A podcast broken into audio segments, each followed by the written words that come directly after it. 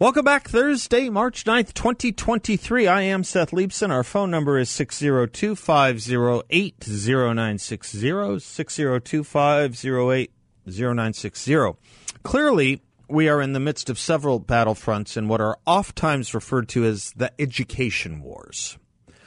While many of us kind of thought we ran some great school board candidates last November and elected governors like Glenn Youngkin the year before, that we fired back and either established our own beachhead or thwarted the assault on our nation's children. We thought we won. We cannot think that. We cannot rest. The opposition is anything but defeated or out of energy. Our thinking needs to be much more akin to what Winston Churchill said in nineteen forty-two. He said, now this is not the end. It is not even the beginning of the end, but it is perhaps the end of the beginning. Now, when Churchill said that, it was three years before World War Two was over. He said it a year and a half after the Blitz in London. It was after one major British victory that he said that, in Egypt. Resting on laurels or thinking all the battles won, Churchill imparted, would be a mistake. And so, too, for us. Youngkin in twenty twenty-one and some school board elections last year was the end of the beginning. Our opponents, though, have not surrendered. I give you what took place at Washington Elementary in regards to anti-Christian bigotry last week. I give you the story that came out yesterday that nearly six thousand U S public schools are employing guidance policies that block parents from knowing whether their child identifies as a different gender in the classroom than they do at home. I give you all the efforts to demonize Ron DeSantis for trying to remove child pornography from the classrooms in Florida in his efforts to oppose the teaching of neo-Marxist American history. And I give you this, right in or out of Virginia, the locus, the London, if you will, of these education wars. From the Wall Street Journal today, though Governor Glenn Youngkin directed the removal of critical race theory from Virginia schools, that hasn't stopped the Virginia Teachers Union from using its pipeline to teachers to promote the teaching of a left-wing political agenda and activism. A toolkit pushed by the Virginia Education Association shows how they do it. The Black Lives Matter at School organization promotes an annual Week of Action, which took place February sixth through tenth this year. The V E A, the Virginia Education Association, encouraged its members to participate and offered an instruction manual to be used as a resource guide for advancing racial justice in Virginia's schools, as Taisha Steele, director of the Human and Civil Rights Division at the V E A, wrote in a memo with the materials. The toolkit promotes thirteen guiding principles of the B L M movement. These include, and I'm quoting, working towards a queer-affirming network where heteronormative thinking no longer exists, the disruption of Western nuclear family dynamics, a return to the collective village that takes care of each other. The idea the nuclear family is a Western construct, by the way, would certainly surprise Chinese, Indians, and Koreans, don't you think? But the toolkit includes links to lesson plans, some produced by the left-wing Southern Poverty Law Center's education branch. One encourages middle, middle and high school students to consider the trans-affirming B L M principle, quote, we are committed to being self-reflective and doing the work required to dismantle cisgender privilege and uplift black trans folk, especially black trans women who continue to be disproportionately impacted by trans antagonistic violence, close quote. The materials go beyond dubious instruction to training for political activism as young B L M pioneers. Lesson plans encourage students to think about how they can get involved in the B L M movement for other causes. A tip sheet for hosting a virtual event encourages organizers to, quote, build a list of activists or volunteers for future engagement. A research question for sixth graders. How will you liberate yourself and your oppressors? Sixth graders knowing a lot about who their oppressors and what oppression is. By the way, I bet you thought, as so many told us, the B L M education line on disrupting the nuclear family was removed from the B L M curriculum. As you can see, clearly it is not. Do recall the progressive neo-Marxist dialect we have sketched out here before. First, deny an accusation is taking place. Second, when it becomes clear the accusation is correct, defend the action as an inherent positive or positive good while attacking the po- opponents, and then mandate the action. Before we go a little further, a note on the phrase education wars that I wanted to get to. The phrase is really a misnomer. None of this is really about education. It's about children, yes, but not their education. It's about politicalizing our children. It's about activism. It's about turning classrooms into indoctrination training camps. It's about the opposite of what most of us think of as education. But it's not the opposite of the modern education establishment and movement. The Virginia situation is sponsored by the local chapter of the National Education Association. On their website, we are told the president of the N E A, quote, is a middle school science teacher with thirty-one years of classroom experience and has distinguished herself as a fierce social justice warrior and defender of education rights, close quote. They tell us who they are and what they are, don't they? Fierce social justice warrior. Let me pause on that last phrase. You'll note I almost never speak of our political opponents as enemies here. I much prefer the Thomas Jefferson phraseology of thinking they are our opponents. But what do you call your opponent when the word warrior and fierce is what it is they brag about as their autobiographical and qualifications calling card? As for the local or Virginia affiliate, one Taisha Steele of the Virginia Education o- or Association is leading this effort, as the Wall Street Journal mentions. Last month, she wrote this, telling us of, broadcasting, boasting as to what the association and she are all about. Quote, we're determined to raise awareness about and advocate to destroy institutional racism in our schools. We understand the need for policy changes to promote a just public education in our schools and for holding our politicians accountable on this issue, close quote. Tell me what in those sentiments comports with your understanding about what teaching our students in public schools is supposed to be about.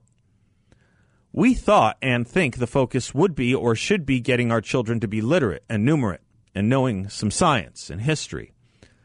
They think the focus is destroying institutional invisibilities like systemic racism and working with organizations, as Miz Steele tells us she does on her website, like, quote, the Fitz-Turner Commission for Human Relations and Civil Rights, the Minority and Women's Concern Committee, the L G B T Q plus ad hoc committee, and the H C R training cadre, close quote. That last one raised my hackles. Cadre. That's not a word many use in non-political or non-ideological contexts. In fact, it is mostly used and known in Leninist terminology and as a Marxist-Leninist concept. One communist website defines cadre as, quote, members of a Leninist party defined by our commitment to socialist revolution and to membership in the party, capital P, of course. The Marxist Student Federation will explain to you a cadre is, quote, a group of professional revolutionaries, close quote. If you want something slightly more neutral, the Oxford Encyclopedia explains that a cadre is, quote, a cell of trained communist leaders or a member of such a cell. The political use of this military term, the encyclopedia goes on, indicates the intention of the Leninist leadership of the Russian Revolution to create a disciplined, hierarchically organized, and swiftly responsive system of control of the revolutionary movement. The cadre system is the embodiment of the vanguard party, which Lenin believed was made necessary by the inability of the working class to achieve class consciousness spontaneously, close quote. You search around a bit, and you'll find this work with human and civil rights cadres, as they call themselves, is not unique to Virginia teachers' unions. H C R cadre efforts with teachers' unions won through almost all of the state education unions, from Texas to New Jersey. In any of, in any event, I'm hoping you take the point here. There are two views of education operating in America, and perhaps two notions of war or education wars. One group, mostly parents, and one would hope students, is about education in the liberal arts and sciences. But there is another view, which is the teaching should be something else, all instigated in and since the nineteen sixties, when the ethos of teaching was to make teaching a revolutionary act, as one of the most popular books of the time was titled.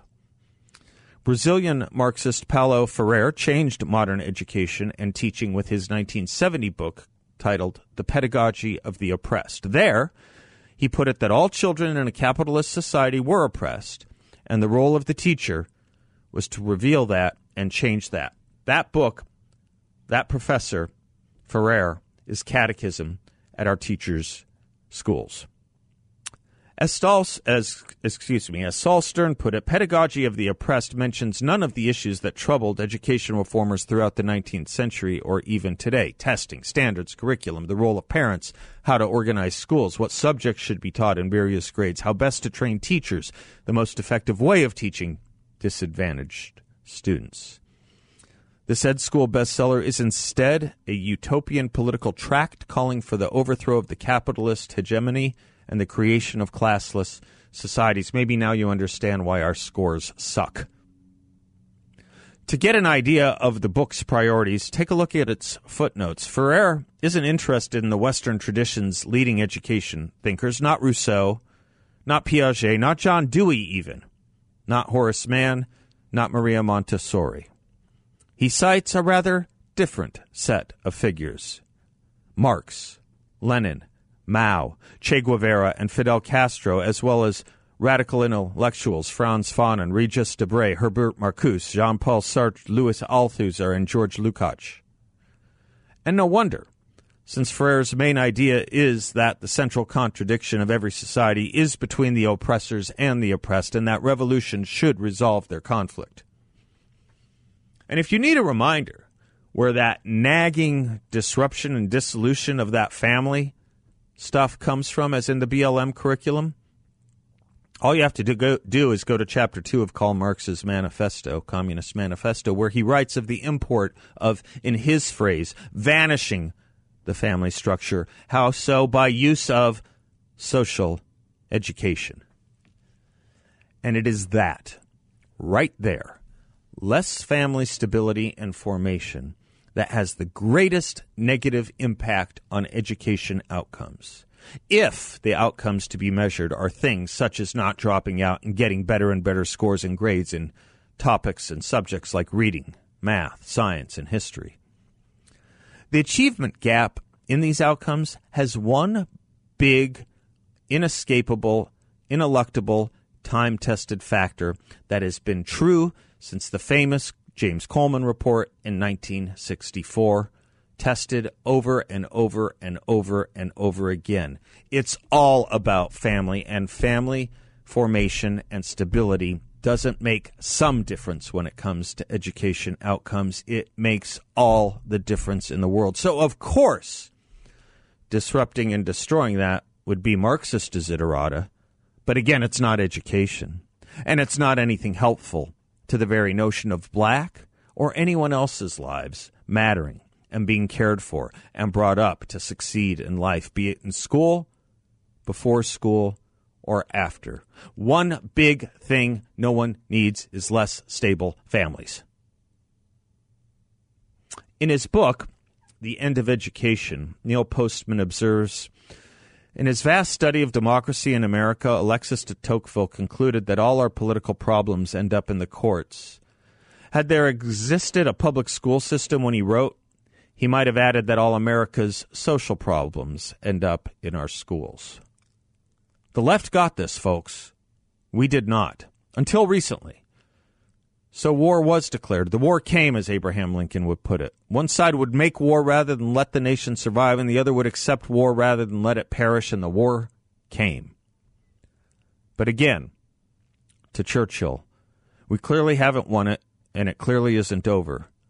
But having been awoken from our lethal slumber of the past couple generations. We must recognize this isn't even the beginning of the end, but it is perhaps, and let us hope, the end of the beginning. I'm Seth Leibson, six oh two, five oh eight, oh nine six oh.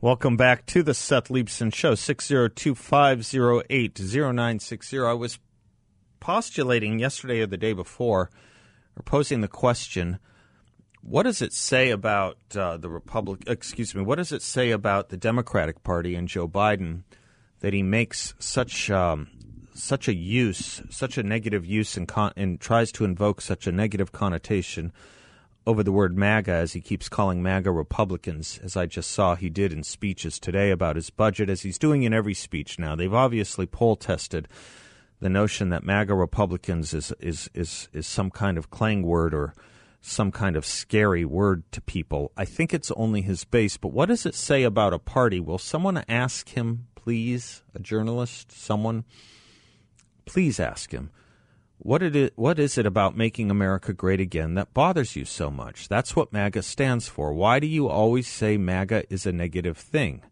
And then play that next trope of yours, which is this isn't your father's Republican Party. I have no idea what he's talking about. Was he saying kind things about Ronald Reagan? Was he saying kind things about Mitt Romney? Was that the Republican Party he wishes we had? But we'll come back to that in a moment. There's a bigger theme to that point, using this phrase of making America great again as a negative. Do the Democrats not want to make America great again? Would someone ask him that? Would someone ask him that, please?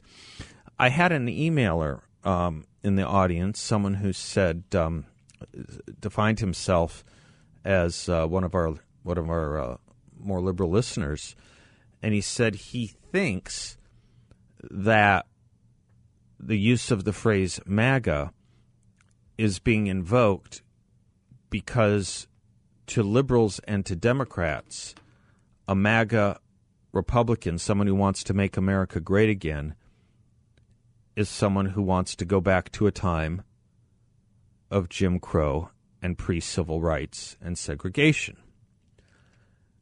And I had a nice uh, engagement with this listener, and I effectively said, where in the heck would they ever get such that notion? What Republican of any stripe in the last twenty years said they wanted, or thirty, or forty, or fifty, or sixty, said they wanted to do that? I said, this is the problem with self-created and defined dog whistles. Only the person who uses the phrase dog whistle hears it. It's nothing we've ever said or nothing we've ever stood for. In fact, if you want a fetishizing of race, that's the Democratic Party. If you want a fetishism of using race for any purpose in public policy, that's the left and the liberals. That's Ibram Kendi. That's Barack Obama. That's Kamala Harris. That's the entire warp and woof of the Democratic Party.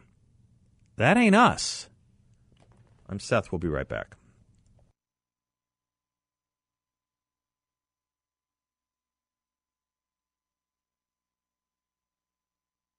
Well, with the re- release of his budget um, this week, uh, Joe Biden is doubling down on his spending plans, av- adding even more to the federal deficit, and that doesn't bode well for the value of your money.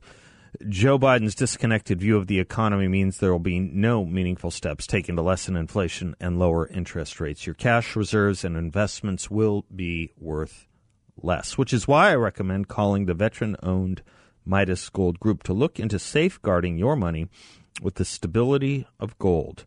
The Midas Gold Group is the only precious metals dealer that I and Seb Gorka and thousands of you already know. Gold traditionally holds its value when economies fail, guarding against the destruction of inflation and the ruin of a recession. So don't let Biden's misguided economy wipe you out. Talk with the good folks at Midas Gold Group. Midas Gold Group dot com. That's Midas Gold Group dot com. Or give them a call at four eight zero, three six zero, three thousand. That's four eight zero, three six zero, three thousand. I don't know how many of you were able to catch some of the hearings in the subcommittee on the judiciary today with Michael Schellenberger and Matt Taibbi testifying. Um, it's worth watching if you go back and have a chance to do so, either at the C-SPAN website or whatever your favorite video browser is.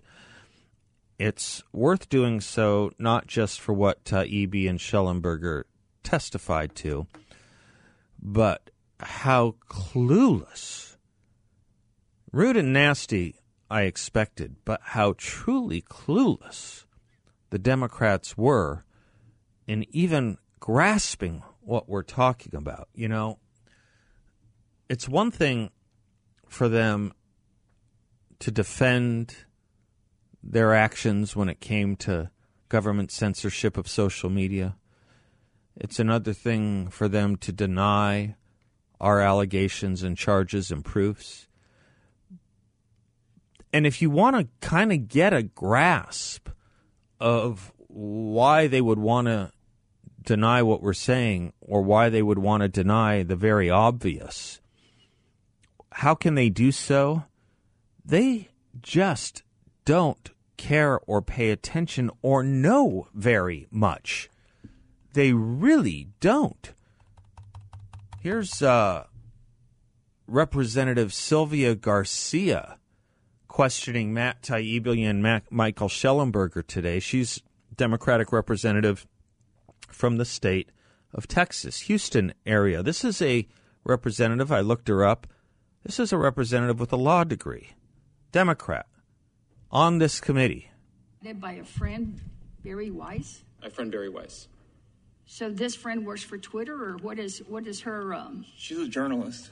Sir, I didn't ask you a question. I'm, I'm now asking Mister Schellenberger a question. Please yes, ma'am. Barry Weiss is a journalist. I'm sorry, sir? She's a journalist. So the representative doesn't know who Barry Weiss is, storied reporter from the Wall Street Journal, famous columnist for the New York Times, even more famous for resigning from the New York Times, and a, now a famous uh, journalist on social media for having created the Free Press. She's a journalist. Do you work in concert with her? Um, yeah. Do you know when she first um, was contacted by Mister Musk? I, I don't know. You don't know. So you're in this as a threesome? Um, there was many more people involved than that. There was many more people involved with that. Are you being paid to be here today, either through consulting fees, no, campaign contribution to your next not. run? Absolutely time not. Have an interview scheduled. This is where they go. This is the, you know, it's one thing, I suppose, to be ignorant of key players in this stuff, but to not know Barry Weiss, who Barry Weiss is, if you're a member of Congress, is is weird. But it's even weirder because you are now betraying that you haven't read any any of the documentation or allegations that she or Taibbi or Schellenberger have put forward. You didn't come prepared knowing any of that. You just disregarded the mounds and mounds and mounds of evidence. How stupid do you have to be to publicly confess your stupidity? But if you want to know why we're not connecting, that's why. I don't know what to do about it except call them out on it. They simply don't know what they're talking about. And she was so Twitter-pated by all this, I suppose I could use that, no pun intended, that her go-to was, are you being paid here to testify? No. No, they are not. And no, they said they're not. How dumb do you have to be to not know how dumb your questions are?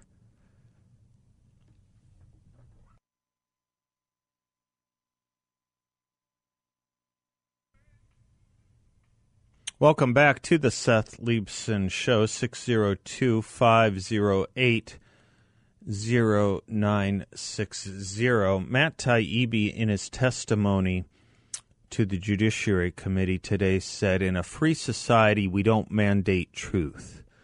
We arrive at it through discussion and debate. Any group that claims the confidence to decide fact and fiction, even in the name of protecting democracy, is always itself the real threat to democracy. That is why anti-disinformation just doesn't work.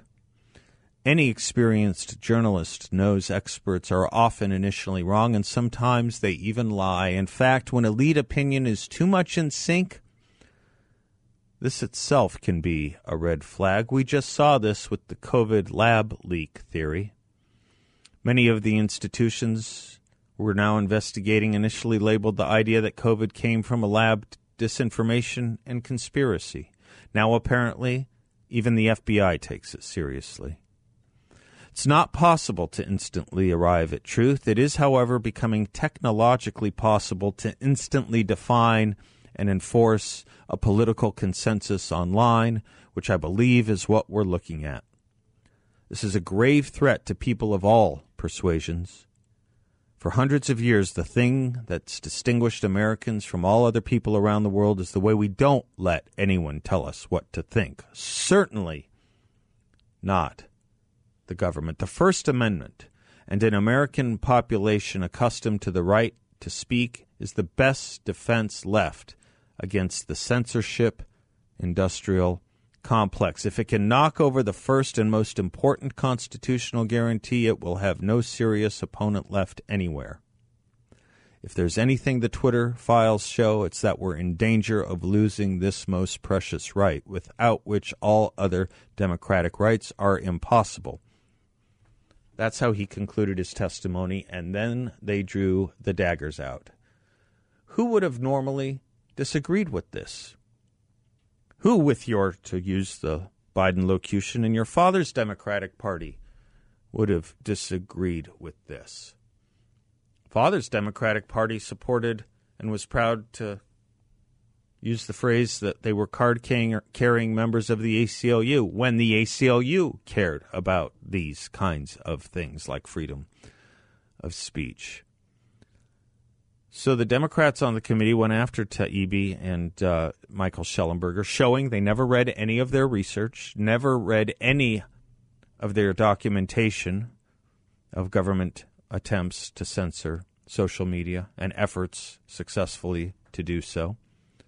Didn't know who key reporters were, questioned, as one of them did, whether Taibbi could even be considered a journalist. And then the really interesting thing that the ranking member of this subcommittee and others were doing, including Debbie, Debbie Wasserman Schultz, former head of the D N C, which was demanding that Taibbi and Schellenberger reveal their sources, demanding it.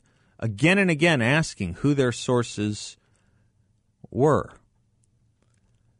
Now, what's interesting about that to me is this is something I know a little bit more about than perhaps others or perhaps some other things, because I was part and parcel of the scandals in two thousand five and two thousand six when the Washington Post and the New York Times were releasing wartime classified national security secrets. Dana Priest at the Washington Post, J- James Risen, and Eric Lichtblau at the New York Times.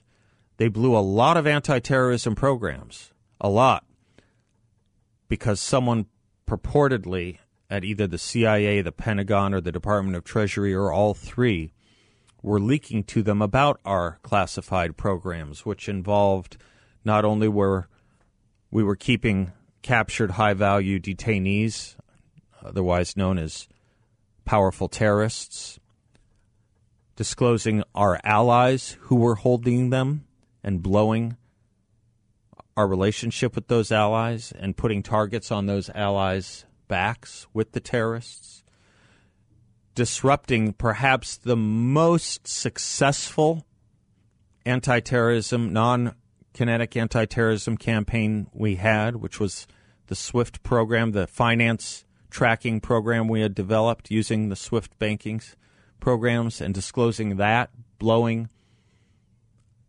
what even some Democrats said was a huge mistake to blow. And when those journalists, Priest, Risen, Lichtblau, were asked who gave them those documents, because it is a crime, it is a federal crime to give away classified national security intelligence to leak it. They refused to. They refused to name their confidential sources. And everyone backed them up, and they got Pulitzer Prizes for doing this. All of them.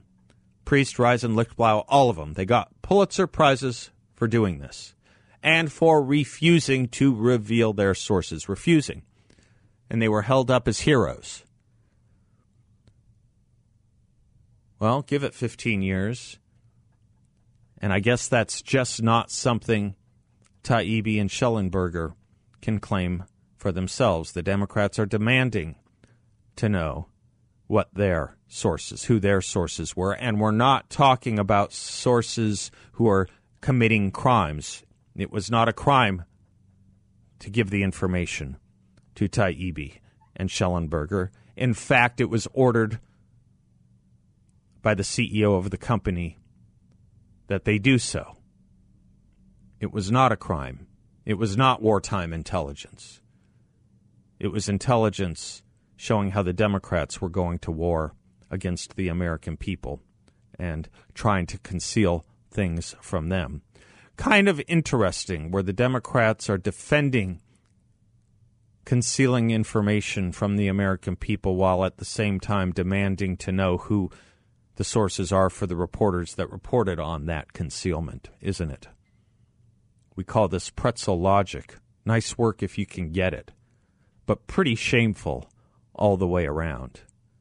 Unless you're at the New York Times or the Washington Post, you don't get the usual arguments, even in the absence of a crime, which the Washington Post and the New York Times may very well have themselves been committing under the Espionage Act, at least according to a plurality of the Supreme Court. But this is what the mainstream press and the Democrats will do. They will wrap themselves up in their contentions that they're legitimate journalists that should not have to disclose their sources, which is why they rely on anonymous sources so much in going after Republicans or anti-terrorism programs. But when the shoe is on the other foot, that argument is nowhere to be found. And the irony, the dramatic irony of all this, Matt Taibbi ain't a conservative. Michael Schellenberger ain't a Republican. He used to work for Maxine Waters, and as he testified today, he voted for Joe Biden. Boy, they just hate it when you don't follow corporate capital C or party capital P form, don't they?